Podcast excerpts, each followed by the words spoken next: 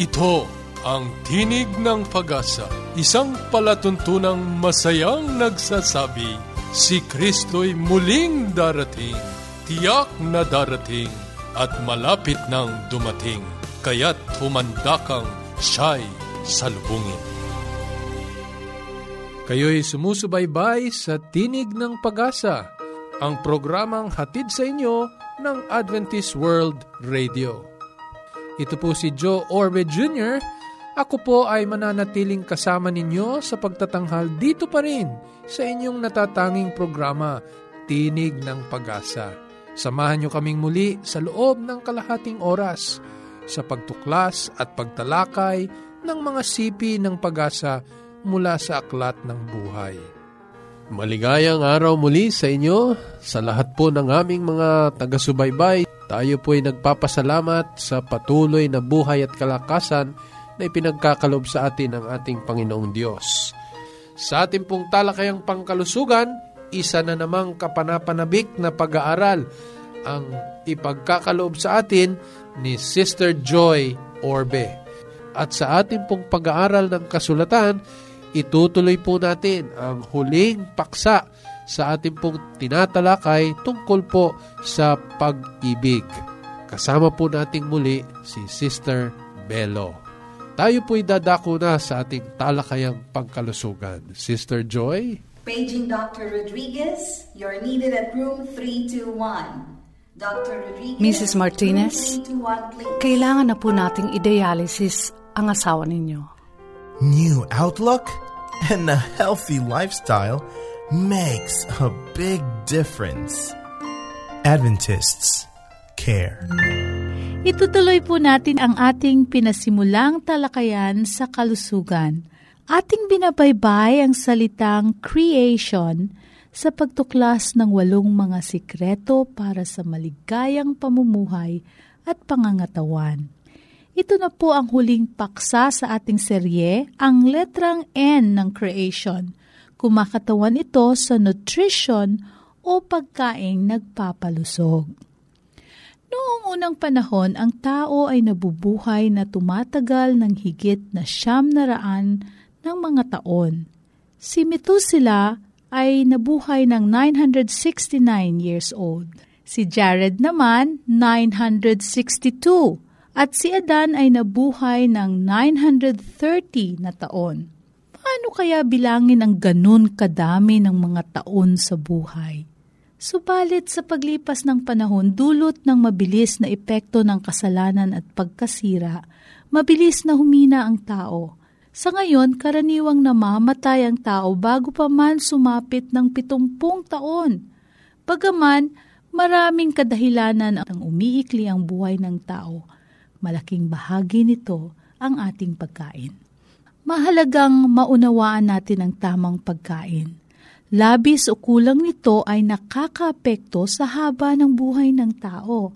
Halimbawa sa mga babae, ayon sa pag-aaral ng mga dalubhasa sa pagkain, ang pagdagdag ng malaking kaukulang bigat o significant weight sa loob ng edad ng 35 hanggang 40 years old sa mga babae ay nagpapaikli ng buhay nito ng 7 years sa mga overweight na babae na 40 years old at naninigarilyo, mas pinapaikli itong buhay ng 13.3 na mga taon ikumpara doon sa mga babaeng hindi naninigarilyo. Ilan lang ang mga ito na nagpapatunay na malaking bahagi ng kalusugan ay ang pagkain ng tama. Hindi kulang, hindi rin labis, kung di balanse at tamang uri ng pagkain. Tinatayang higit na mabuti ang mga pagkain salig sa mga halaman o plant-based food kaysa sa mga kinakaing salig sa laman ng hayop o animal meat-based. Dito nakikilala ang mga Adventist sa isang pagsusuri. Noong 2009, natuklasan ni Dan Buettner ng National Geographic na kanyang iniulat sa kanyang aklat Blue Zones, Lessons for Living Longer from People Who Had Lived the Longest, na tatlo sa siyam na aspeto ng paraan ng pamumuhay o lifestyle ng mga taong nabubuhay higit sa 100 years old o tinatawag na centenarians ay may kinalaman sa uri ng kanilang pagkain. Dagdag dito, sabi ng pag-aaral, tatlong mga bagay ang lumilitaw sa kanilang mga pagkain. Una, ang kanilang pagkain ay hango sa mga halaman at hindi mula sa laman at dugo ng hayop katulad ng karne ng manok, baboy at baka. Pangalawa, madalang o hindi sila kumakain ng processed food. Mga pagkaing inihanda at pinatatagal ng mga preservatives na karaniwang dilata o canned foods. Pangatlo, tinuturuan nila ang kanilang sarili na kumain hanggang 80% lamang ng kabusugan o kanilang satiety. Kabilang sa mga lugar kung saan nakatira ang mga centenarian ay ang Loma Linda, California, kung saan naruroon ang maliit na pamayanan at pangunahing pamantasan ng mga Adventist. Kasama dito ang Okinawa, Japan, isla ng Sardinia, Italy, Nicoya Peninsula ng Costa Rica, at ang isla ng Icaria, Greece. Piliin ang pagkain ayon sa maibibigay na nutrisyon nito, hindi ayon sa panlasa lamang.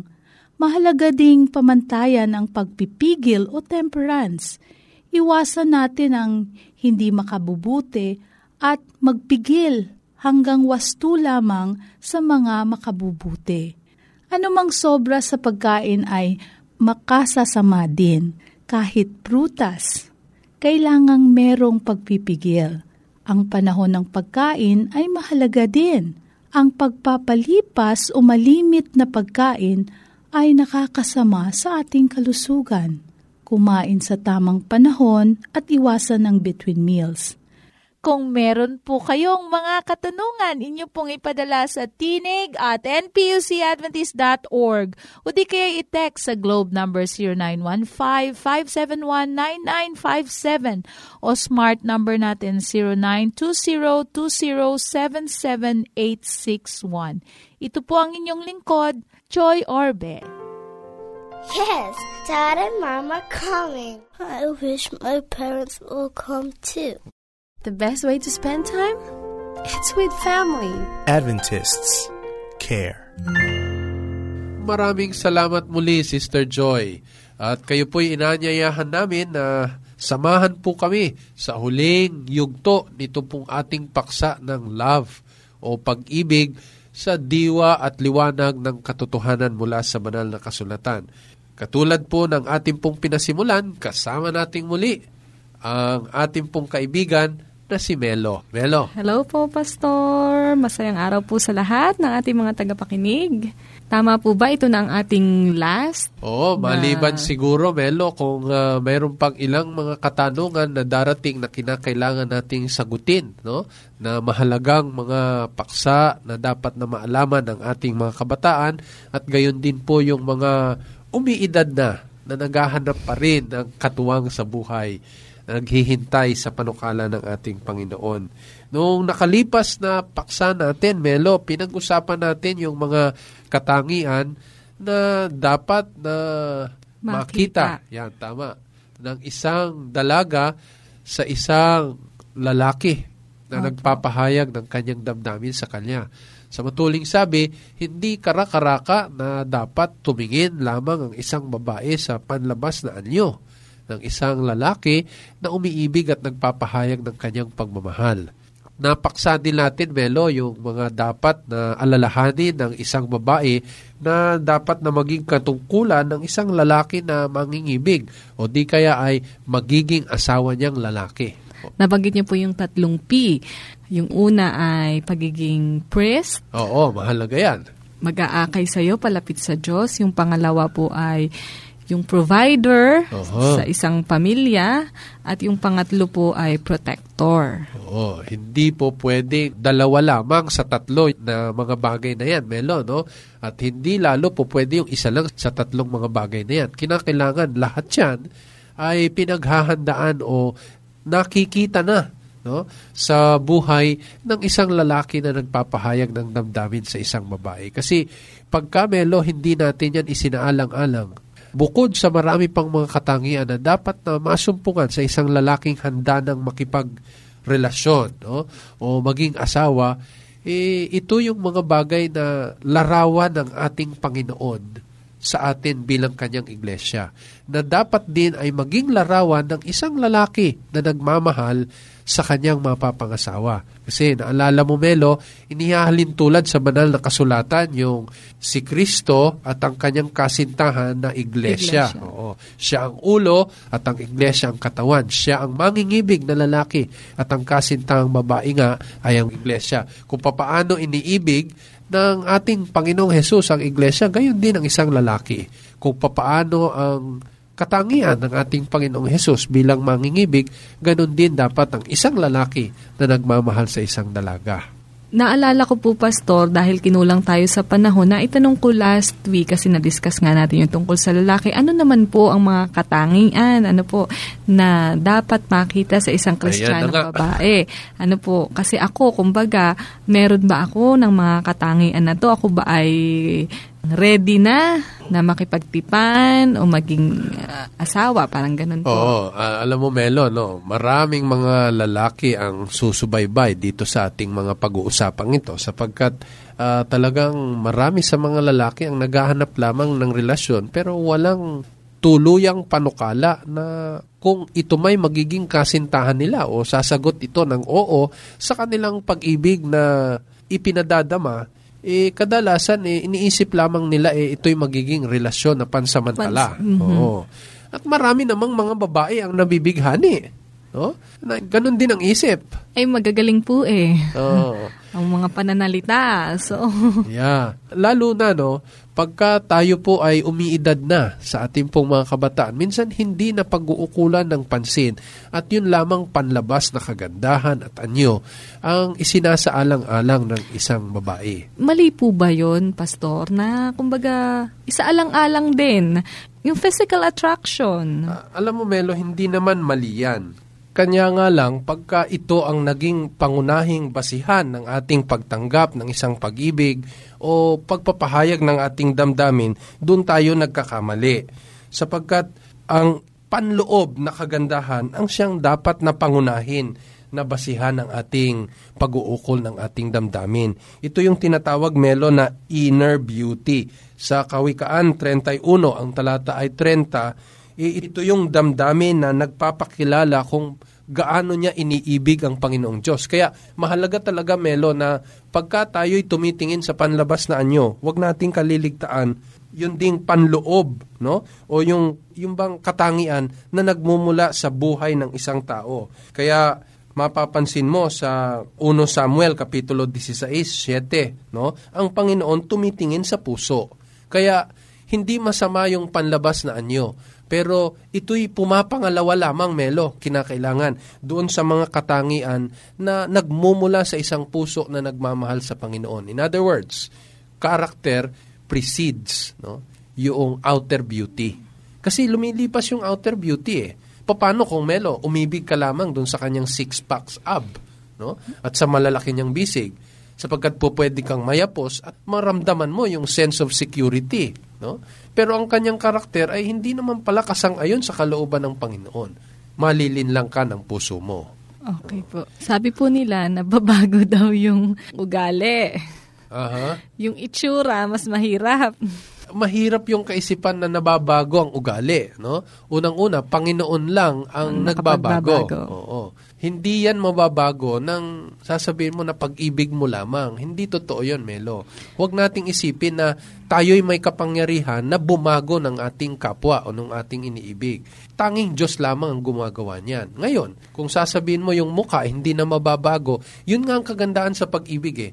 Nalalagpasan niya no? yung panlabas na anyo lamang at umiibig siya ng malalim doon sa katangian, doon sa karakter na hindi lumilipas hanggang sa kayo'y matanda na. Eh, alam mo, Melo eh. Pero pastor, kasi usually yung nakikita mo talaga eh, yun yung una eh, di ba? Para oh, ganun sa attraction. Oh. Sa attraction Kaya lang. hindi mo dapat doon papagtatagalin yung iyong pananaw o yung iyong kagustuhan na mga pangasawa yan. No? Kasi tumatagal yung karakter. Hindi mo nga mababago yung mukha. Pero yung karakter, no, eh, tumatagal. Yan ang tumatagal. Lumilipas ang kagandahan, pero yung karakter, kung ano yan, yun na yan eh. No? At Diyos lamang ang makapagbabago. Yan ang basihan ng OPM natin na kung tayo'y matanda na, di ba? Sana'y hindi tayo magbago kung tayo'y matanda na. Parang hindi ko po Oh, alam. Ay, hindi ko alam yan. no? Panahon ko po ba yan?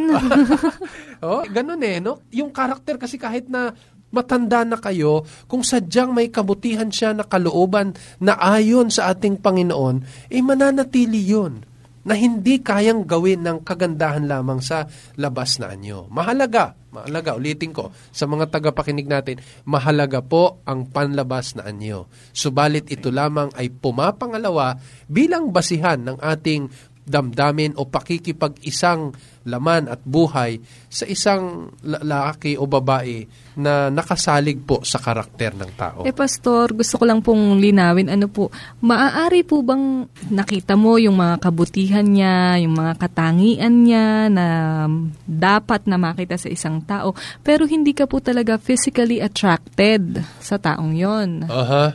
So, Yan ang kagandahan, Melo, ng pag-ibig.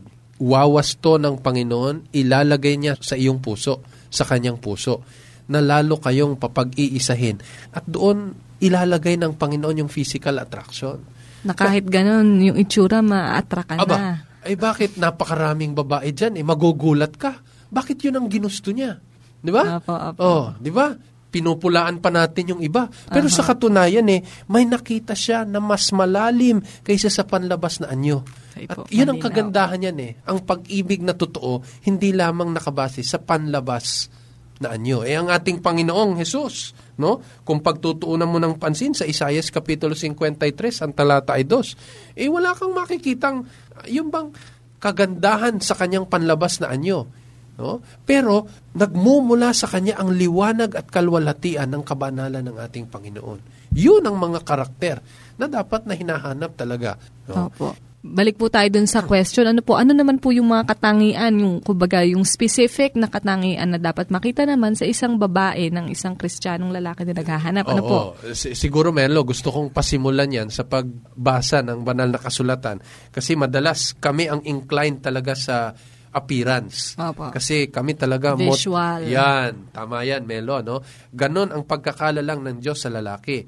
Kaya siguro dapat sa mga lalaki mas maging maingat tayo na hindi lamang nakalatag ang ating paningin doon sa kagandahan ng isang babae. Na nilalang naman talaga ng Diyos na pinakamagandang nilalang sa balat ng lupa. Pero hindi nakabase ang tunay na pag-ibig sa panlabas na anyo. Pakinggan ninyo ang sabi sa 1 Pedro Kapitulo 3. Magpapasimula po ako sa talatang 3. Ang inyong kagayakan ay huwag maging panlabas na pagpapahiyas ng buhok at pagsusuot ng ginto o pagbibihis ng marangal na damit. Sa halip ay ang panloob na pagkatao na may kagandahang walang paglipas ng isang mahinhin at maamong espiritu na napakahalaga sa paningin ng Diyos. Kita mo, Melo? No? Kaya linaw, hindi, ano hindi dun sa panlabas na anyo eh. Baka iniisip mo, nagugustuhan ka o gumugusto ka dahil ang lalaki ng mga hikaw niya. No? O di kaya ay sumusuot siya ng mga pananamit na nagpapakita ng kagandahan lamang ng kanyang katawan. Eh hindi dito pwede ibase. Mahinhin Oo. at may maamong espiritu. Eh, ganun nga ang itinuturo ng sanlibutan eh, kita mo. Aakitin ang isang lalaki ng kanyang damdamin doon sa mga bagay na panlabas na anyo. Kaya kahit na shampoo lang ang ina-advertise eh, kita mo naman talaga yung buhok eh. Oh, At yung sunod. damit. Kahit Ay, hindi naman ina-advertise yung Oo. damit. Ano po? At kadalasan ng mga lalaki ay sa gayong bagay na bibighani. Pero dito maliwanag. Melo, sabi oh, sa halip ay ang panloob na pagkatao na may kagandahang walang paglipas. Yan. Ayun. Kasi kaya walang paglipas, Melo, no? bukod doon sa kanilang buhay dito sa lupa. Pagka tayo may mabuting kalooban, no? at tayo'y dadalhin ng Panginoon sa buhay na walang hanggan, ay talagang walang paglipas ang katangian na nasa sa Panginoon. Iyan ang pangunahin, Melo. Marami pang mga bagay na dapat nating tandaan na katangian ng isang babae. Ilan lamang ito po sa babanggitin natin. Una, Melo, mahalaga sa isang babae na makakakitahan siya ng malalim na ugnayan sa kanyang Panginoong Hesus. Kasi ito ang basihan ng pinakamahirap na katangian na marami sa mga kababaihan natin ayaw. At yon ay yung ng... pagpapasakop. Lalo na sa panahon natin ngayon na ang sinisigaw ng mga babae ay equal rights. Uh-huh. Oh, bakit sila lang bang may kaya? Pero sa totoo, Melo, no, pagka ang isang babae ay nagpakasal o umibig sa isang lalaki, no, sa pasimula pa lamang ay kakakakitahan siya ng pagpapasakop sa pag-ibig ng isang lalaki na may relasyon sa ating Panginoong Hesus. Hindi natin sinasabi na magpapasakop ang isang babae sa kamangmangan kahit na mali yung ginagawa ng kanyang kasintahan Apo, malinaw o asawa. Yun, malinaw po yun, ano, magpapasakop sa isang lalaki na may relasyon sa Panginoong Hesus. Correct. Sapagkat pagka ang lalaki may relasyon sa Panginoon, kanyang ipinakikita ang pag-ibig ng Panginoong Hesus sa ganang kanyang pag-ibig naman sa isang dalaga o sa isang magiging asawa. Yun. So safe po ba na kumbaga hindi siya, wala siyang relasyon sa Panginoong Hesus, ng isang babae kinakailangan or nararapat magpasakop o magpasailalim? Ay mahirap kasing makasama, Melo, sa, Sabay, is- sa opo, pag-iisang laman, ang isang babae na walang pagpapasakop. Ay, babae kasi yung tinutukoy natin. Eh. Kaya dito sa puntong ito, talagang yung babae na nagpapasakop ay isang mahalagang katangian. No? Pakinggan mo, Melo, ang sabi. Gayon din naman, kayong mga asawang babae, pasakop kayo sa inyo inyong sariling asawa. Oh, kaya mahalaga ang pagpapasakop, Melo. Oh? Pagka yung ang nililigawan mo ay yung nagpapakita ng dominance sa kanyang karakter at walang pagpapasakop, mahirap na kayo'y magkaisa at magampanan mo ang iyong tungkulin bilang pinuno ng isang tahanan sa pag-ibig ng ating Panginoon. Okay po. Kasi isa sa mga tungkulin din ng lalaki ay maging pinuno nga, kagaya ng inyong nabanggit, maging pinuno ng tahanan. Ngayon, Pastor, parang marami naman po kasi mga lalaki ngayon na ano, parang walang buto, walang backbone. Ah, alam mo, Melo, no? Kahit na ang mga lalaki na iniisip nating walang ganong katangian o disposisyon ng isang babae na mahusay, no? Gumanap ng mga responsibilidad, matutulungan natin ito kung ito'y asawa na, no? O kung ito'y kasintahan na, na magampanan niya ang tungkuling ito. Kasi helpmeet ang babae eh. So, babae ang tutulong sa lalaki. Ano po? ito sa mga sitwasyon, Melo, na mag-asawa na nga o di kaya ay magkasintahan na, no? E, pagka ito'y namulat sa isang lalaki, hindi kinakailangan na mauwi sa break o sa paghihiwalay. Kasi pagka siya'y may malalim na pagkakilala sa Diyos at ito'y mamumulat sa Kanya, walang pagsala. Bibigyan siya ng kapangyarihan ng Panginoon na gampanan ito. Pero ang isang babae na ang iniisip lamang ay yung sa kanyang sarili at gusto niya ay mangibabaw, hindi ito ang larawan ng Panginoon sa isang tahanan, sa isang relasyon na pinapag-isang laman. Pagka yun ay tumalikod tayo doon, mauuwi tayo sa tinatawag na relationship disaster. No? Ilan pa ito, Melo, pakinggan mo. Bukod doon sa may ugaling pagpapasakop sa pag-ibig ng Panginoon, ang isang babae kinakailangang mapanalanginin. No? Una Tesalonica 5.16 kinakailangan mapanalanginin ang isang babae. No? Kinakailangan puno din siya ng pagpapalakas ng kalooban. Oh, yan ang mga support roles ng isang babae eh, na talagang pagpapalain ang buhay ng isang lalaki na makakasumpong ng ganitong babae. No? Sa una Tesalonica 5:11, ang isang babae kinakailangan ay makapagpapalakas ng kalooban. Mayroon din dapat siyang katangian ng paglilingkod No?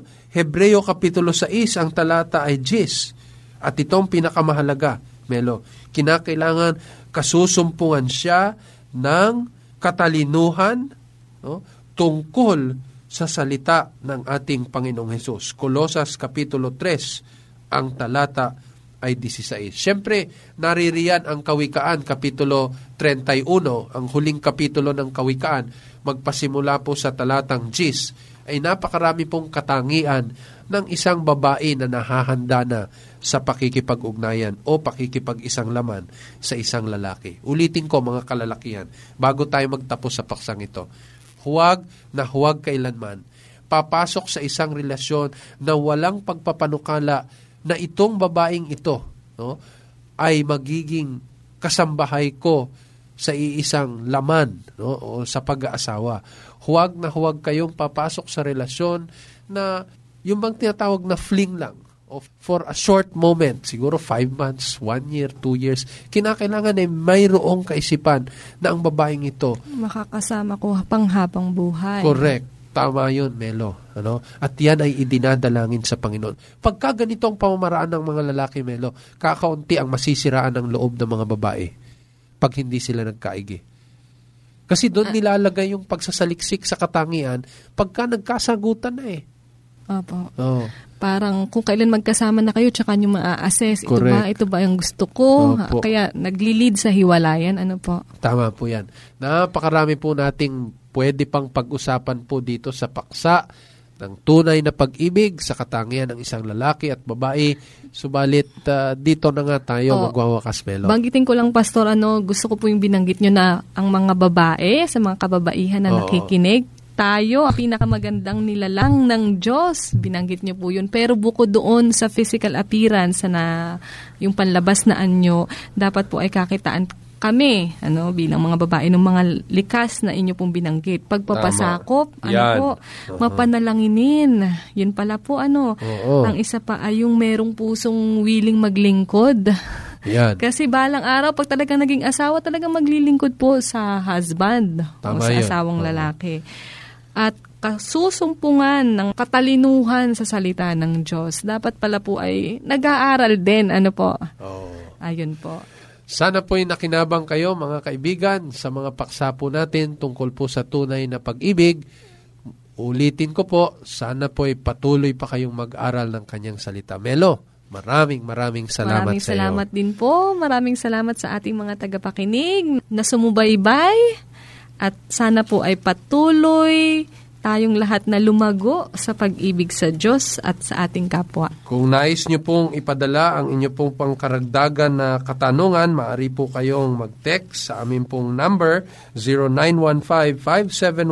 0915-571-9957 at sa 0920-207-7861. Muli, ito po si Joe Orbed Jr. sa Roma 15.4 sa pagtitiis at pagaliw ng mga kasulatan ay mangagkaroon tayo ng pag-asa.